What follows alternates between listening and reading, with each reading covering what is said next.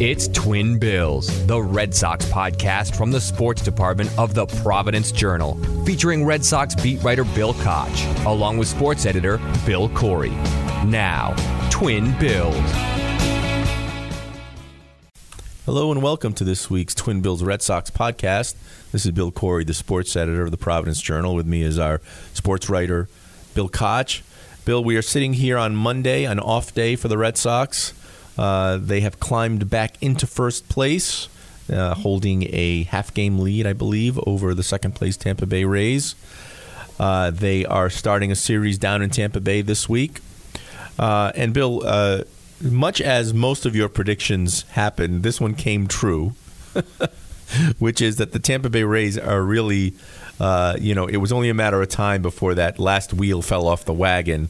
And, far be it from us to take great joy in other teams' misery, but their latest loss in the pitching department really, I guess, spelled doom for them. It was the tipping point for them. See, the key to making predictions is you make a lot of them, and eventually, once in a while, you'll be right. No one remembers the ones you got wrong. It's just the one you got right. And you say, yeah, he was a genius. Yeah, you can come out and claim, and shout from the rooftops when you get it right and sort of let it fade away when you get it wrong. But the Rays, I really felt like the Rays would struggle to overcome the loss of Tyler Glasnow, who most likely is going to be out for the season. He has a partially torn UCL in his right elbow. They're going to try to rehab him. For now, they're not going to send him for Tommy John surgery. Eventually, these things tend to end in Tommy John surgery. Right. So realistically, what's he going to be able to give them throughout the year? They've sort of hit critical mass with a host of other guys who are on the IL from their pitching staff. You can only lose so much. And their lineup, realistically, isn't good enough to cover for this sort of thing. You look at the Rays in terms of OPS, they're 15th in the league, so bang average in the center of the league. What's made them a World Series team last season was their pitching staff. Right. And you want to mix and match and sort of try to make your way through the season in the batting order, that's fine. But you need to have elite pitching, and right now it's going to be difficult to see a path going forward for them sustaining that over the next 90 games or so. And the way they use their pitchers doesn't help either, right? And they don't traditionally have the guy goes out, gives you 5-6 innings, and then brings in the middle guy and then the closer. They have the opener, and they rely on these guys for more frequent appearances. So that probably hasn't helped them either. I haven't done enough research to make that determination yet, but I would like to advance that as a baseball conspiracy theory. That yes, we're going to go with that on the podcast this week. Yeah, perhaps they have more injuries because they have some non-traditional usage and some non-traditional development, and potentially, that could do some damage to some of the long-term guys like Yanni Chirinos and Jalen Beeks and Tyler Glasnow and Colin Poche, and the list goes on and on. Right. So, turning our attention to the Red Sox pitching staff. So we are doing this on Monday, when today is the first day that the new sticky substance crackdown takes effect in Major League Baseball. Yeah. And so the umpires are going to be out there with magnifying glasses and microscopes, I guess. And, not to that extent, but they're going to be examining the baseballs that are being used in play, looking for signs of sticky substances that are not permitted. I don't know, Bill. I think that this may be a little bit overblown, but, we'll see what happens. I just don't like the idea of doing more things that's going to slow down the game. Obviously, you don't want to give the pitchers an unfair advantage, and obviously with the overall batting average in baseball, Major League Baseball wants to see hitters succeed more often than they have been.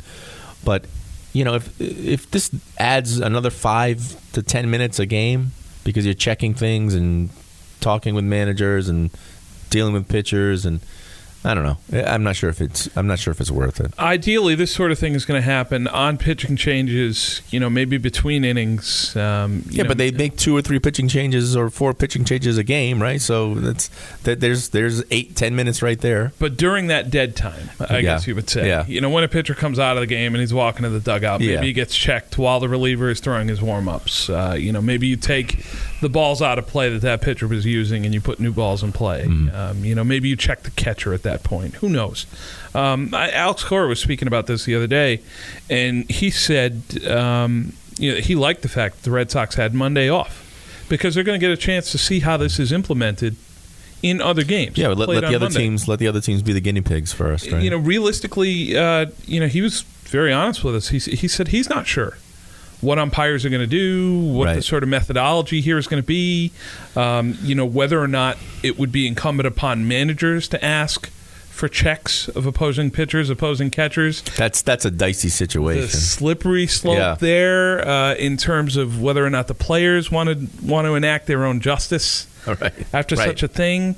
Alex Cora could ask for a check of a Rays pitcher, and Xander Bogaerts could find himself taking a fastball in the middle of the number two on his back each night. That's generally been the way that baseball players, managers, coaching staffs have legislated quote-unquote cheating over the years. Guys know that generally somebody on their own pitching staff, somebody in their own lineup is probably doing something to the ball, maybe something to their bats, maybe something chemistry-wise in their workout regimen. And so they're less likely to call out opposing teams. And when that does happen, it's usually treated harshly. Yeah. It's not greeted well by opposing managers and opposing players, who very well may be cheating, but who don't necessarily like being suspects in that way. Right. Yeah, you're right. I mean, a manager is doing it at the peril of a retribution to some of his own players and puts his own pitchers in the spotlight as well. So it'll be interesting to see what happens this week when baseball cracks down. Baseball has a habit of saying they're going to do things, Bill. Right. We're this time we're going to do this. Right. And they either don't do it or they do it for like a week and then it kind of fades away. So, I don't know where this falls in. Obviously, they said they were going to start doing this earlier this season. They hadn't. Now they mean it, man. Well, they kind of said in spring training, like, hey, we're going to be looking out for this. Maybe you shouldn't dock to the balls. Right. Maybe you shouldn't do this or do that. It was kind of like when they implemented testing for PEDs. They gave the players a clear threshold. If it's over 5%, and these random spot checks that we do that triggers, that are voluntary, that's going to trigger this policy, and the players couldn't help themselves. Right. So you go to these guys in spring training and you say, hey, stop with the spider tack on the baseball. If we start finding spider tack and hairspray and soft drink syrup and whatever else during the season, we're going to have to revisit this. Pitchers couldn't help themselves. Batting averages plummeted. Strikeouts rocketed again to new levels. Right. And here we are in midseason in typical clumsy MLB fashion, trying to put in some sort of reform in midstream. And I said this to you before the podcast. Yes, I blame pitchers for this, but I also think that it is the nature of competitive athletes, the darker nature of competitive athletes, to push that limit, to sort of find those gray margins. That's sort of what they do. That's why we have performance-enhancing drugs. I mean, they're looking for substances. They're looking for every advantage possible. Every single edge, because it could mean longer career, millions of dollars, whatever else it may be, glory, fame, championships, whatever. But I also turn the finger at Major League Baseball. They own Rawlings. Rawlings manufactures the baseball. Yep. Pitchers are saying we need sunscreen and rosin to have a better grip on the ball. We're going to start using this other stuff. Maybe we shouldn't be doing that. But now you're going to take out all the substances that we used, including the sunscreen and rosin, that doesn't necessarily increase spin rates the way they normally would. Mm-hmm. To which I would say, why is the ball so uneasily gripped? Why are you manufacturing a ball through Rawlings, which you own, that pitchers clearly don't like and don't feel like they can work with? Right, and this point was brought up, I think, on the broadcast yesterday, or maybe a couple of days ago. I think it was Eckersley, I want to say, that brought it up. But, yeah, you're right. MLB owns Rawlings, so you would think that they could essentially dictate exactly how the ball should be manufactured. Why isn't there year-round discussion of this? Why aren't there trials, whether it be with retired MLB pitchers, current MLB pitchers? Mm-hmm. Why aren't you handing a prototype baseball to, say, Clayton Kershaw at an all-star game and saying, hey, Clayton, would you mind throwing a bullpen with this or just playing catch with this and give us some feedback on how it feels? I think back to when the NBA decided they were going to change the basketball. Yeah, that had to be a decade ago now, right? I don't know if it was that long ago, but yeah, 5 years anyway. But yeah, it didn't go over very well. No, they wanted to sort of get away from the old sort of heavy, leathery basketball, right? The ball that they've been playing with forever, right? And sort of go to something that's a little lighter. It's a little more sweat resistant. I think players used to say that the ball would actually get heavier as the game went on, the old leather balls, because guys would sweat on it, right? It would soak up. Yeah, and I'm not going to question basketball players because their feel is incredible. Yeah, they treat the ball like it's an extra hand or foot. It's amazing, really. The point guards and whoever else, just the feel, the touch they have. So they went to the league and said, "Hey, look, this new ball that you want us to use is terrible. Right? We don't like it. Doesn't feel right." We don't want to go back to the old one, but we think a solution can be found. Those basketballs are made by Spalding. They have been forever and ever. You think about NFL footballs, they're made by Wilson. They have been forever and ever. Right. Now, Spalding and Wilson are autonomous, but you would certainly think that they would want to keep their major shareholders happy. Baseball and football happy. Yeah. Basketball and football happy. Yeah.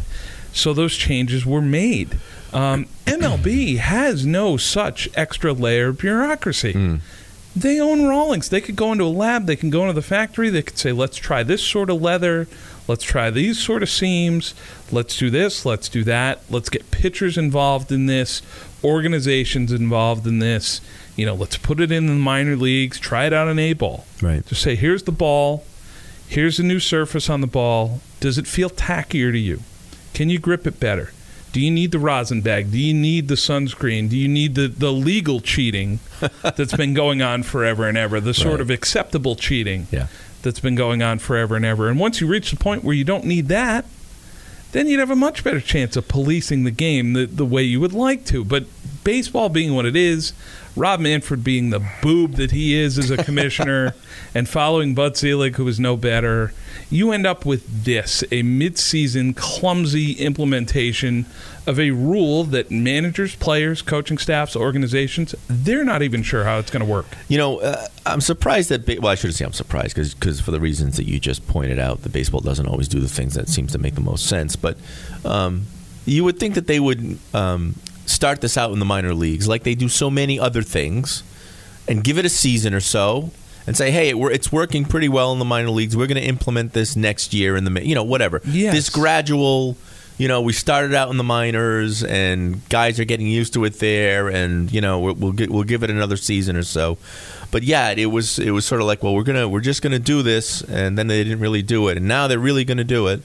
And it does seem haphazard. I still question whether this is still going to be an issue in 3 weeks.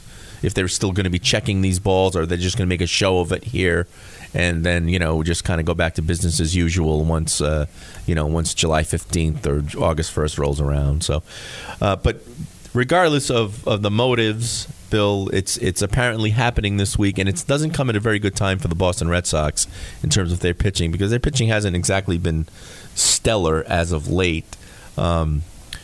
We've detailed and discussed the challenges that Erod has faced this year, who has not been very good, and now we've seen other pitchers who just have not kind of matched their early season performances.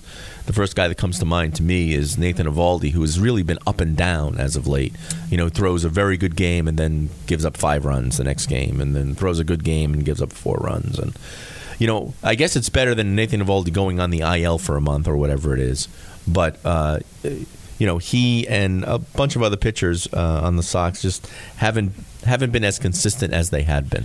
Yeah, he lost on Sunday. He sort of got bogged down in the third inning, and the Red Sox are out there under the sun in Kansas City, and it's about 90 degrees and a getaway day. Yeah. And Eovaldi made the point. He said, it's just like hitters, pitchers, anybody else. When you ask them to stand out there for 30 pitches, they're going to get tired. Yeah, mistakes are going to happen. Bobby Dahlbeck makes an error. There's a weird ground ball to Christian Arroyo that ends up a double, goes down the right field line. That was a really strange play. But those sorts of things happen when you get into those nightmare extended, interminable innings. Right. I look at the staff, and I think, Bill, does it feel like The Red Sox are 11-6 in their last 17. It does not. If you watch them play every night, you would think they're being exposed a bit. We're seeing their weak parts here. The rotation, certainly. Yeah. The leadoff spot, certainly. Maybe a couple holes defensively, a couple other spots in the order where you think they could stand to upgrade here. And yet the results still keep coming, which was a really interesting thing about this team. They pushed to 15 over 500, which was their season high. Yep. They're 14 right now. So interesting state of affairs as they go to Tampa this week in first place. A first-place team that you don't necessarily feel like is firing at what could be championship capacity, full capacity. Yeah, no, I mean, you certainly take it. But yeah, you're right. I mean, it's first place almost by, I don't want to say by default, because that's not necessarily true, because they are 6-4 in their last 10 games. But it certainly helps that the Rays are kind of collapsing here. But yeah, they are they're not as dominant as they had been, and they are not as consistent as they had been, and they are getting some cooperation from other teams in the division as well. Right, right. That's a good way of putting it. that's probably. But hey, you'll take it. They're back in first. Again, I think it's going to come down to, I've always said it's going to come down to the Rays and the Yankees. It may just be the Yankees at this point if the Rays continue to fall. And the Blue Jays seem to, and we've talked about this last night, the Blue Jays can hit the ball a ton and just cannot pitch. So I don't see them being a real threat for the division. Can't pitch at all, especially their bullpen. Really, really struggling. They were fortunate that they were playing the Orioles this weekend because one of those teams had to win. Because they had a worse pitching staff than Toronto does. Yeah. But realistically, you look at Boston and you think, okay, Eovaldi is sort of off and on. Rodriguez has an ERA above 6. It's 2 runs higher than his career ERA. Yeah. I understand what his peripherals say and hard hit rate and all that stuff. Is he giving them a chance to win? Right now, he's not. In 5 of his last 6 starts, he hasn't finished 5 innings. That comes after a streak where 36 games in a row, he'd finished 5 innings. Okay. So you tell me where he's at in terms of his confidence, in terms of his performance level. It's not very good. Yeah. Nick Pivetta looked sort of like a fringy AL All-Star candidate for a while there. The shine has kind of come off Pivetta. Still, giving the team a chance to win. But, yeah, he hasn't looked like the pitcher we saw in the first 2 months anyway. Martin Perez is back to generally where I think he should be, which is like a number 5 starter, essentially. And then we come to Garrett Richards, who had a very interesting outing on Wednesday against Atlanta. Yeah. And we go back to the sticky stuff on the baseballs and everything else, and we're all trying to play amateur detective right now, which guy might be using it, which guy might not be. Well, he certainly has raised some questions. Garrett Richards in that game threw 84 pitches, no curveballs. Right, which is intriguing. Yeah. Doesn't happen often. Spin rate on his fastball, down 233 RPM. That's enough of a difference for you to kind of notice, right? Spin rate on his slider, down 250 RPM. Mm. His previous start against Toronto, which was a walk-off win at Fenway, his average fastball spin rate compared to the rest of the season, he was up 46 RPM.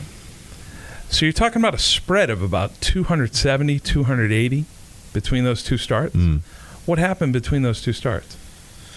Well, it could be that, he wasn't feeling well. He just had an off day. He wasn't able to muster the same kind of spin rate or velocity that he had in the past. Or it could be something, maybe he isn't using this stuff because he knows that people are watching him more closely now. Who knows? Which makes you look into Richard's background a little bit. He debuted with the Angels. There was a really good story in Sports Illustrated last week about an Angels clubhouse attendant named Brian Harkins, who was exporting sticky stuff to pitchers like Garrett Cole and a few others. Little cottage industry there, right? And Richards had ready access to Brian Harkins as a member of the Angels pitching staff. Mm-hmm. You wonder if it was simply him using pine tar, soft drink syrup, whatever it may be, or if they've taken away the sunscreen and rosin, and maybe he's lessened in that way. Yep. He's not necessarily doing real cheating, but sort of the acceptable cheating. Yeah. The comments by Richards after the game, though, in Atlanta were what got me when he talks about maybe having to learn a changeup, and maybe he's going to be a different guy going forward. it was almost a tacit admission without admitting. Right. You know, and he's been a pretty frank guy for most of the season. I find him an engaging interview because he's going to tell you what he thinks, good or bad, and it doesn't matter what you think of him. He's going to answer the question. But he looked, I don't want to say defeated. He certainly looked a bit crestfallen. Yeah. That he couldn't go out there and do what he normally does on the mound, throw the pitches he normally throws on the mound. His curveball, you're looking at a guy with a top five spin rate in baseball on the curveball. That's one of the major reasons why the Red Sox signed him right in the offseason. For sure. You're going to strip that weapon away from him. He's suddenly a 33-year-old guy who needs to figure out a different way to get people out. That's going to be a really sobering conclusion to draw. Yep. You know, it would be if someone came to me and said, okay, these 5 words that you use in your stories too frequently, you can't use these anymore. So what do you do? And your writing all of a sudden doesn't become, it's not stream of consciousness anymore. It's thinking. It's right. Rereading. It's slowing down. It's, oh, I can't use that phrase. I can't do that. I can't do this. These are my normal crutches, you know, potentially that I use. That maybe I shouldn't use that often, but you can't tell me I can't use them at all. Right. It's really difficult. Right. So now you're essentially, you're going to go to Garrett Richards and say you can't throw curveballs anymore because you can't get a grip on the baseball? Is that what it's going to come to? If that's the case, he's got a major problem and the Red Sox have a major problem. Now, we hope, certainly, that it's, as you posited, perhaps it's just a tough night. Yeah. You know, it's Atlanta. It's humid. That is the overly optimistic view, I think. You know, right? he can't get a grip on the ball. You know, that sort of thing. He'll make adjustments throwing his bullpen, and next time out he'll be better. You know, but if we're just going to play amateur detective here, just based on one start, we would say that Richards is a guy who we need to watch very closely the next time he goes out there. Yes, for sure, for sure.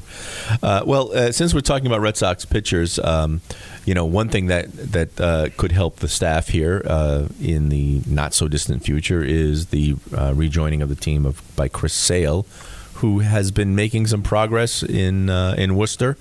You know, he was there last week. He was throwing, looked pretty good. People were excited. And it looks like he may be facing some batters here pretty soon in the not-too-distant future. Yeah, he's scheduled for 2 more bullpens this week. Not in an actual game, though, right? No, it would be live batting practice, which the team can control. Yep. You know, they can control how many pitches he's throwing. They can cycle through different hitters, left-handers, right-handers, short guys, tall guys, whatever they want to do. Right. You know, but he's scheduled to throw 2 more bullpens Tuesday and Friday. And then potentially could report to Portland next week. Yep. Worcester is on the road next week, and Portland would be at home. Yep. The Red Sox don't necessarily want him at Fenway facing their own guys, you know, because I think the fear there is Sale gets on the Fenway mound, the juice starts to pump, he decides he humps up and up a little bit. Yeah, I'm going to throw 98. And try to. You know, we're 90% of the way through the rehab, and all of a sudden we have a setback. Yeah. And I would assume that they're trying to avoid that. I also think that they don't necessarily want to expose their hitters to a guy who hasn't really thrown anyone in 15 months. Yeah. And is trying to spin a slider in there every once in a while. And, you know, all of a sudden he loses a fastball and breaks Rafael Devers' hand. Like, that's not necessarily what they're looking to do. Yeah. So he's going to go to Portland most likely next week. If he doesn't have any setbacks, he's going to start throwing live BP.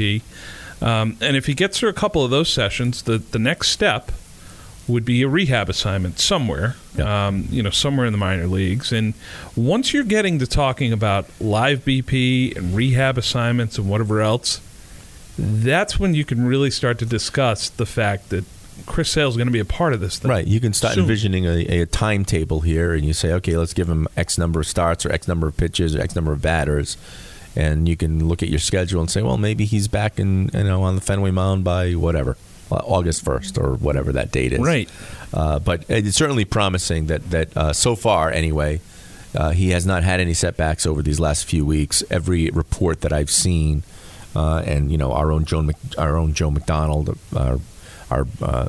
from our sister paper up in Worcester, has been chronicling what Sale's been doing at Polar Park.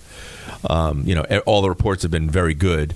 He's very positive about it. Yeah. The team seems to be very positive about it. So hopefully that this keeps moving in the right direction and he doesn't have any setbacks. And, you know, it'll be interesting, and it always is, to see what kind of a pitcher he'll be this season after the surgery. It usually takes guys a little while to kind of find themselves again and get right. And, you know, it may not be until next season that he's really the pitcher he's going to be for the rest of his career or whatever. But, you know, so far, anyway, reports are that he's doing well. Velocity looks good so far. And the other thing, Bill, is that the Red Sox are not like in desperate need of him at this moment because, as we said, they're in first place. And I think one of the reasons, and we should touch on that now, is that one of the reasons they're in first place is their offense is among the best in major leagues. You looked it up just before we started. The top three in the American League, top four overall in baseball. And, you know, maybe we're not giving enough credence to that lineup, but they have certainly kept the Red Sox afloat, not more than afloat, you know, on top of the standings, and have been very consistent. You've got great performances by Devers, J.D. Martinez, Xander Bogaerts, your big three, so to speak. And then, you know, you're getting nice contributions from Verdugo. Bobby Dahlbeck's kind of come around as of late, still striking out, but much more of a contributing piece of that offense. He's up to 9 home runs. Hunter Renfroe has been really good for about a month and a half. Christian Arroyo has had that nice little streak. So they are, you know, they are really offensively carrying this team right now. Hey, third in runs scored as we sit here on Monday afternoon. You're fourth in OPS in the big leagues. You know, yeah, so you're talking about top five offense, no matter how you slice it. Mm-hmm. And you're right. I think those guys in the middle are just capable of doing so much heavy lifting. You know, you could see it when they ran into Houston a little bit, and Martinez and Bogaerts and Devers sort of got bogged down a little bit. Right. That lineup looked very mortal because the ancillary pieces were asked to do too much. Yes. Hey, the big guys aren't hitting, so now we need you to produce. Right. And that's not necessarily who they are. Right. They are augmenting the production from the big guys. They are not going to replace it in any way. No. You know, and so you look at a couple guys who are helping out as the big boppers round back into form, and certainly Bogaerts, Martinez, Devers have done that rather quickly, as you would expect them to do. Renfroe, since May 1st, has an 847 OPS. He's got 18 extra base hits in 42 games. That's pretty good considering the way he's playing right field. Absolutely. As well. Yeah. You know, he looks like a guy who has helped them in terms of being a complete player. You know, they've sort of settled on him hitting in the 6 hole, which, you know, now maybe you've got 2 through 6 solidified with Verdugo on top of the 3 mashers. And then Renfroe hitting 6. That's nice to have. Yeah. You look at Bobby Dahlbeck. His last 9 games, he's 13 for 32, 6 extra base hits in that stretch, 3 home runs, 2 triples, and a double. Yeah. And I think with Dahlbeck, Bill, I think, you know, for fans too, it's a matter of acceptance with him. And I think the organization knew this going into the year. They look at his slumps and his strikeouts, and I think they factor those in as a sunk cost. Right. I think it's just one of those things where, you know, if you buy a gorgeous house on coastal land with great views, you're going to have to accept the fact that your insurance premiums or whatever else are just going to be a little higher. So your property taxes, than where you lived in the suburbs. Yeah. But you're doing that because you have the coastal land and the great view and whatever else. Dahlbeck is going to go on these stretches where I think he's going to be a really productive guy. He's had at least 3 now. Mm. Over the course of the season, you know, over 3 months, where he's gotten really hot, hit a bunch of home runs, bunch of extra base hits, and you think, oh my God, if he could just do this consistently. Yeah. But that's not who he is, because he's going to follow it up with an 0 for 20 and 13 strikeouts. At least that's been the history so far. And that's been his pattern throughout the minor leagues and as he gets up here into the big leagues. The best hitters, the great hitters, find a way to sort of even that stuff out. Yes. In the bad times, they still squeeze out like a 6 for 25 week, you know, with a couple walks. And then the next week they go 12 for 30, 13 for 30, and they're right back to where they are. That's the most difficult part of the game to find. It's that consistency, that sort of steady, balanced effort across the board. You know, and as a rookie, sort of playing every day for the first time – And also doing a decent job in the infield, too. He's fine at first base. He's fine over there, yeah. I mean, he made an error Sunday. He's got six this season, but... You know, if you look at the sort of extended metrics and what they are asking him to do, he's not that bad there. No, he's serviceable for sure. He's fine. Yeah. You know, if he's keeping his seat warm for Tristan Casas for 2023, okay, fine. Yeah, right. Like, he's not killing them. He's not hurting them at this point. And when you catch him in a 9-game stretch like he's in right now, he's really helping them. Right. So I think they were perfectly prepared to sort of ride or die with what he was going to do coming into the year. You mentioned Arroyo. He suffered a bruised right shin on Sunday at Kansas City.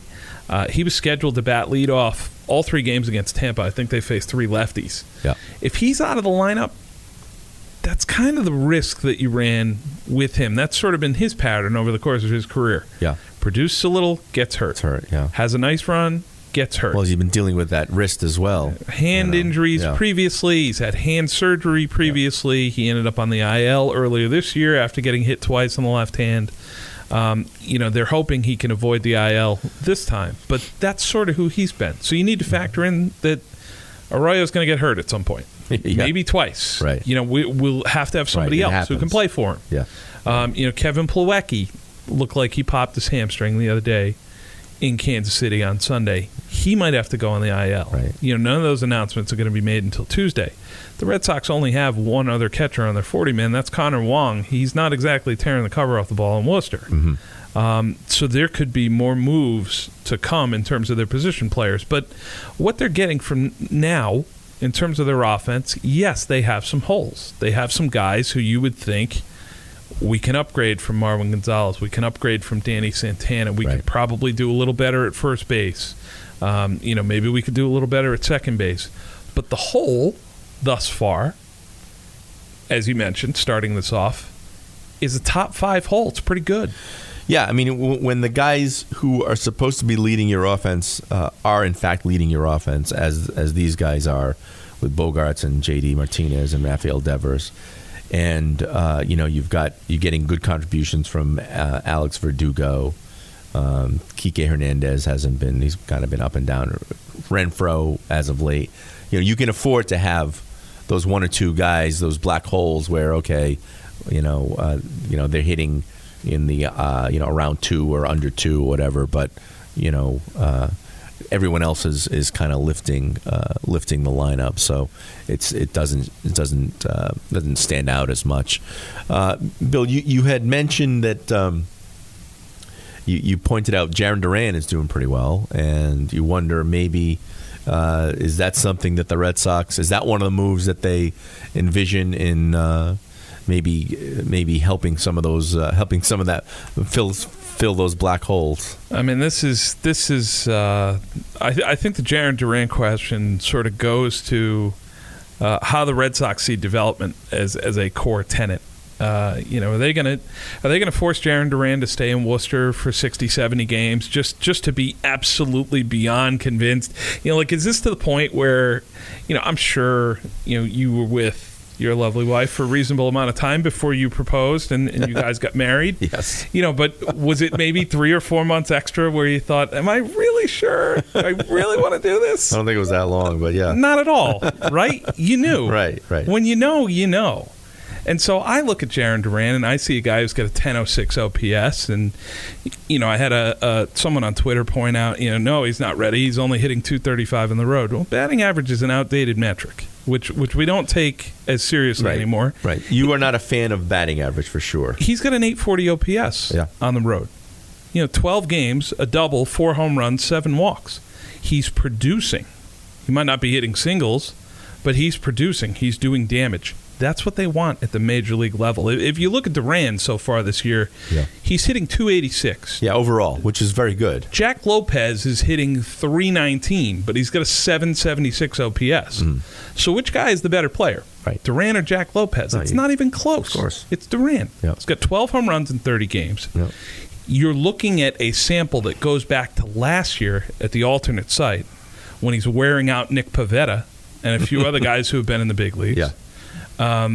You go to the Olympic qualifying, where he faced some good pitching, some guys who have been in the big leagues, and perform there, and has Mike Scioscia and Todd Frazier saying that he reminds him of Mike Trout in terms of physical tools, which is obviously a bit lofty, but sure.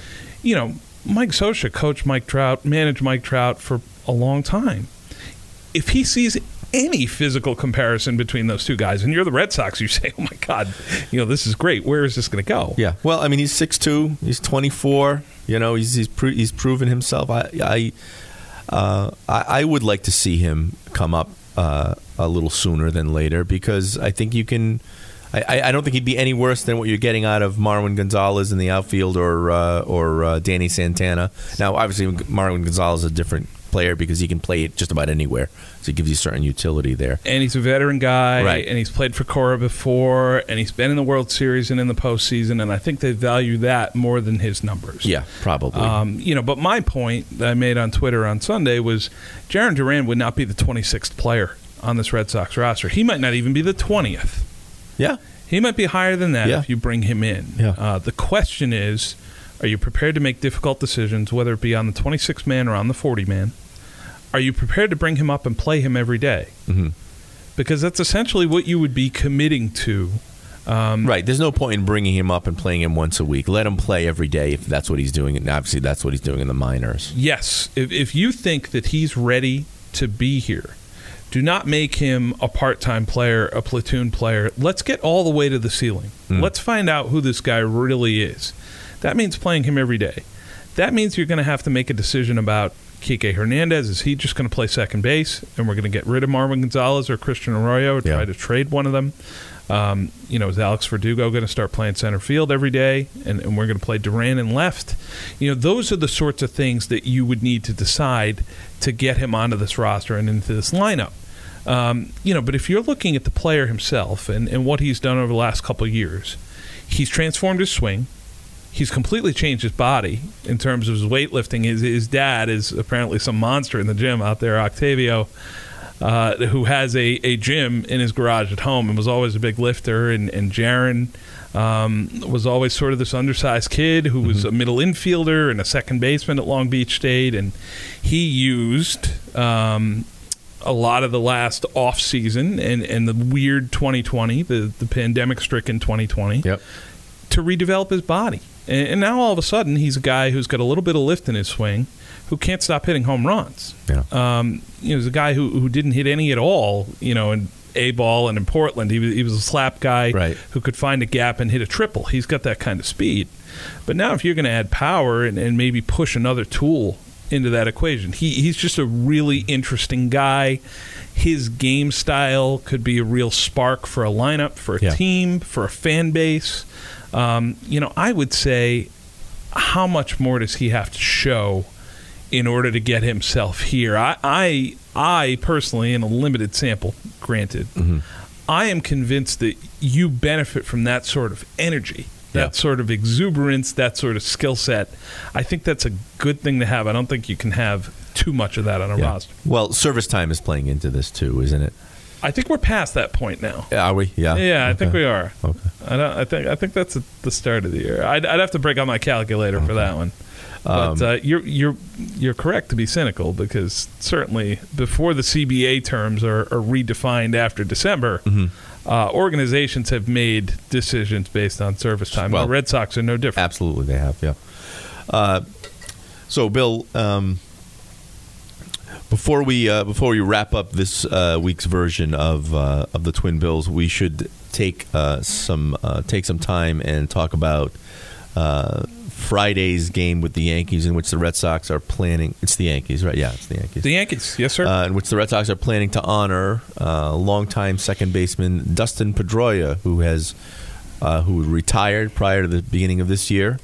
Was with the Red Sox in the majors for, I want to say, 14 seasons, something like that, and you know, has gone out as probably the top, you know, one of the top 2 or 3 second basemen in franchise history. Yeah. Second baseman in franchise history.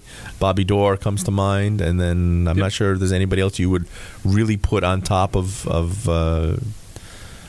Pedroia in terms of Red Sox second baseman anyway. So The question is, where does he fall in terms of the Hall of Fame, the Red Sox Hall of Fame, the Baseball Hall of Fame? Here's a guy who came up, was Rookie of the Year in 2007, helping the Red Sox win their second World Series of this century. Was an MVP the following year in 2008.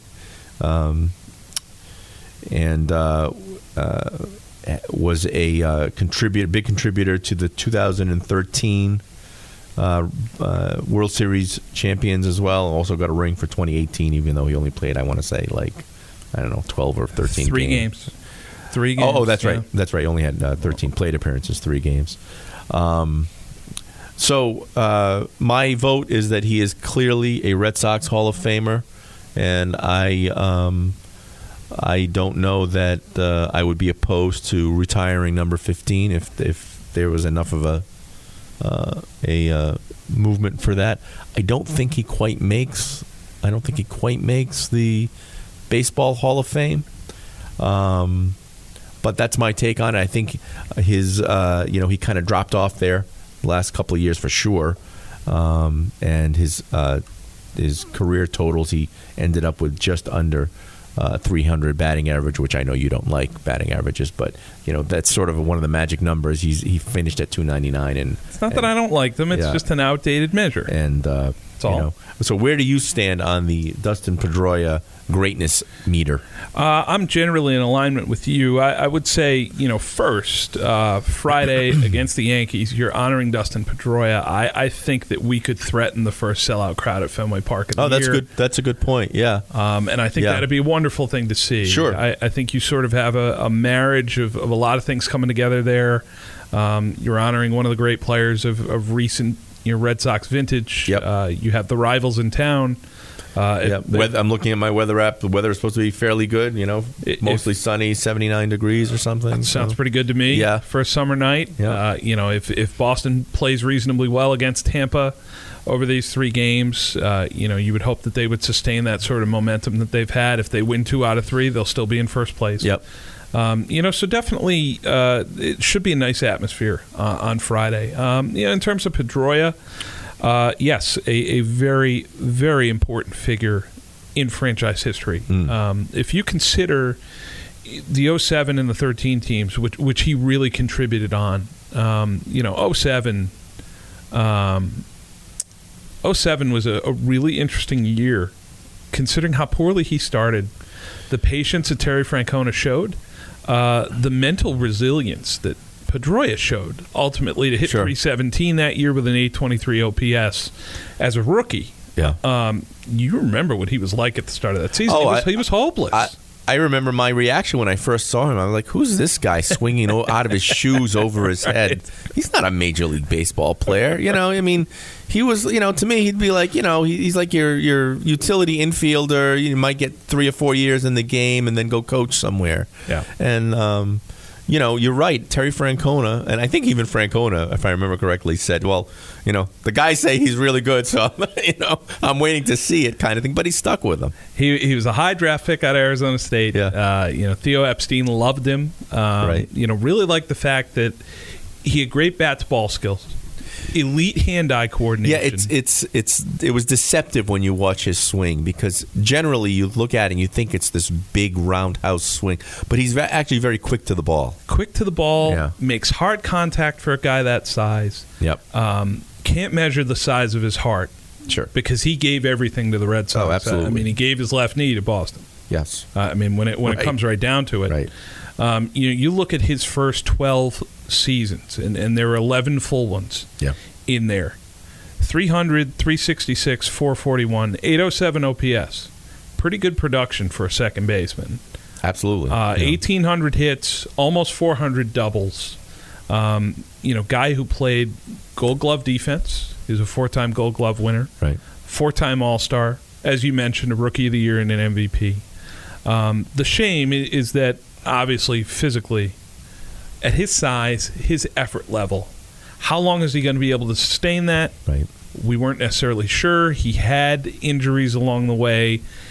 And then in the end, obviously, the slide by Manny Machado in Baltimore injures his left knee, which was already sort of bulky, but that put it over the line. He's at the point now where, just in terms of quality of life, he's going to need a knee replacement at some point, just to play with his three sons. And that's what led him to retire this year. The shame of it is that his last four seasons of that 8-year contract extension that he signed, he's going to play 9 games. Yeah. That's a tough way to finish. Right, and that's the issue. It sort of leaves a bad taste in your mouth. I mean, it's not his fault that he got that contract. No, not at all. You know, I mean, the team, never fault him. Right, the team signed him to that contract. No, and yes, I was hoping that he retired to free up a 40-man spot. Right. You know, I'm not wishing animosity on Dustin Pedroia. Not at all. He signs a contract. He deserves every cent of it. You know, the shame of it, though, is that he finishes 3 for 31 his last 2 years, and he dips below that career 300 mark. Yeah. And you know that, yes, batting average diminished, as we've said multiple times on the podcast, but you know that players like those round numbers, whether it's 400 home runs or, you know, 1,500 RBI or, you know, 500 doubles or to hit 300. Not many guys have done that in the history of the game in their careers. It's a very small percentage. You know, so for him to hit 299, much in the way that Jim Rice sort of faded his last 2 or 3 quickly, years and did a little damage to his career slash line. Yeah. You would say that Rice probably had a longer, higher peak than Pedroia. Yeah, Rice was more of a dominant player for a longer period of time. Yes, he had some seasons where you looked and you said, my goodness, this guy's the best player in baseball. Yeah, you could definitely make that argument. And there was more than one. Yes. There was more than one. There was probably 3 or 4 or 5. Yeah, and it helped him that you know, 86 was one of those great years for him because it was late, obviously late in his career, and you know, it kind of answered, you know, the critics that said, well, you know, Rice's best years are behind him, and then he had this big, huge year in 86, and they go to the World Series. You know, 86 he had a great year, 78 he had a great year, 75 he had a great year. I mean, and that was his rookie year. Yeah, he was fantastic at various points in his career. But getting back to Pedroia, yes, I don't think he's a Hall of Famer. I don't think he'll get in. I think in this era of offense that he played in, I think he's going to fall a little shy, maybe of some other second baseman, certainly of some other infielders. You know, I look at his MVP finishes. He did win one. He only had 2 other times where he received votes. Both those times he ended up in the top 9. But is that consistent extended greatness compared to the rest of the league? For me, probably a little shy of that. In terms of the Red Sox Hall of Fame, I think he's a slam dunk, no doubt. As soon as you can put him in, you put him in. And yes, I think you retire number 15. I think that, you know, retiring numbers, it's not only to honor the players. I think it's to honor their connection with the fan base. Right. I think you have guys who play for certain teams who mean more in their market than they would to the game at large. I think Pedroia was one of those guys. I think he was very much an everyman out there. You could sit in the stands and say, well, look at this little runt, you know, running around and swinging out of his shoes. Generously listed at 5'9". You know, and he runs like my brother always says, like he's got suitcases under each arm. So it's trying to make the plane, very awkward looking. You know, you wouldn't say that anything he ever did was smooth. Yeah. But Boston loves athletes like that. Oh, absolutely. We gravitate to them. You know, that sort of blue-collar, dirt-under-your-fingernails type of thing. And that's what made him a fan favorite. So I certainly think you retire number 15, you put him in the Red Sox Hall of Fame. I think he'll fall a little bit shy of Cooperstown. I don't think he's going to get there. Right. But he's certainly on the list for dinner in Boston with you know, with guys like, and I'm thinking from other sports like Rick Middleton, Teddy Bruschi, you know, someone like you know, take a great Celtic like Danny Ainge in his career. Yeah, okay. You know, when he was a player, right. Guys who meant a lot to the teams they played on. Sure. But guys who weren't necessarily great capital G. Yeah. League wide. Right. You know. Right. No doubt Hall of Famer, that type of thing. Yeah. You know, and I'm sure there'll be some Bruins fans who would want to quibble with Nifty on that because a lot of folks think that he should be a Hall of Famer. You know, but I certainly think that Pedroia deserves his own night. I hope he enjoys it. You know, I hope he's able to make the trip with his wife and their 3 sons. I think it's a worthy honor for a guy who was a great Red Sox player. Great Red Sox player, and also spent a fair amount of time down in Pawtucket with the Paw Sox back in, I want to say, 05, I think, 05 and 06. Yeah. And certainly, you know, it was well known to the fans here who went to regular Paw Sox games. And, yeah, so, you know, Petey, as he's come to be called, you know, played his entire career with the Red Sox. And, yeah, I think that putting his number up there, you could do a lot worse, for sure, for sure. Oh, no question. He's certainly worthy. So, Bill, before we wrap it up, I just wanted to take a quick 30 seconds here and say that it was good to hear and see Jerry Remy back in the booth on Sunday calling the game. Jerry was taken to Mass General after a... I think it was June 11th, if I remember correctly, game against the Blue Jays. He felt some shortness of breath. You know, obviously he's been dealing with different health challenges over recent years, but it seems like he got a clean bill of health, and he's back back in the booth doing what you know, doing what he does best. And you know, Bill, I think we are spoiled in that we have, I think, some of the best. Broadcasters, team broadcasters in the league. I think Jerry Remy has been stellar for, you know, the better part of, my God, it's 35, 40 years, close to that now, I guess, or mid-'80s, maybe 35 years. The late 80s he picked up in this, in 87, 88, I think there? Yeah, I think it was maybe around 80, 85 or 86, but yeah, okay, maybe that, but... so he's pushing 35 years, give or take. And, you know, I love listening to Eckersley in the booth, and, you know, Dave O'Brien does a great job with play-by-play, so... Good to hear. It's good to hear Jeremy back doing what he does. You know, best. I think. Yeah, you're right. You know, you always wish for good health with Jerry. You know, the concern there, obviously, shortness of breath. Jerry's a lung cancer survivor. Yeah. He's had a couple of relapses with that. You know, and so anytime you hear shortness of breath with what he's gone through, you're a little concerned. You know, they took him to Mass General. He was there for a few days under observation. Apparently, he's received a clean bill of health. Yep. And it was nice to have him back in the booth on Sunday, and hopefully for many, many more nights going forward. Absolutely, absolutely. So we will be keeping an eye on the Red Sox here as they head down to Tampa Bay for a 3-game series. Then they come home to host the New York Yankees. The Yankees' first visit, I believe, to Fenway this season. And it looks like it could certainly be a preview of the teams that are going to be battling for the American League East. It always comes down to the Yankees and the Red Sox. It always seems to, anyway. Don't bury Tampa. Except last year when the Red Sox were terrible. I want to bury Tampa so quick. I don't mean to get you on my team. I'm not. Yeah, no. Well, I'm not certainly not burying the Yankees because, you know, I think last week or 2 weeks ago they were like 7 games out, and now they're like 4.5 games out, and they're. You know, and Tampa is falling fast, so I think we're going to see. I think we're going to see a good old-fashioned Yankees Red Sox race for the division. The Rays are bidding to rescue this, to resuscitate themselves this week by calling up Wander Franco, who is the consensus top prospect in baseball. Panic move? Is that a panic move? It could be an injection move, like the Red Sox could make by calling up Duran. You know, something. Well, yeah, but the Red Sox actually have other players in their lineup who can really hit. Franco's a 20-year-old. He's an infielder. He profiles as a shortstop. Someone who has great offensive numbers at AAA over the last couple seasons. Mm-hmm. You know, a blinding talent. You know, Boston will get a first look at him. On Tuesday night, he should make his debut. I would imagine they're going to call him up to be in the lineup, not to be coming off the bench as a defensive replacement. No, they're going to need him.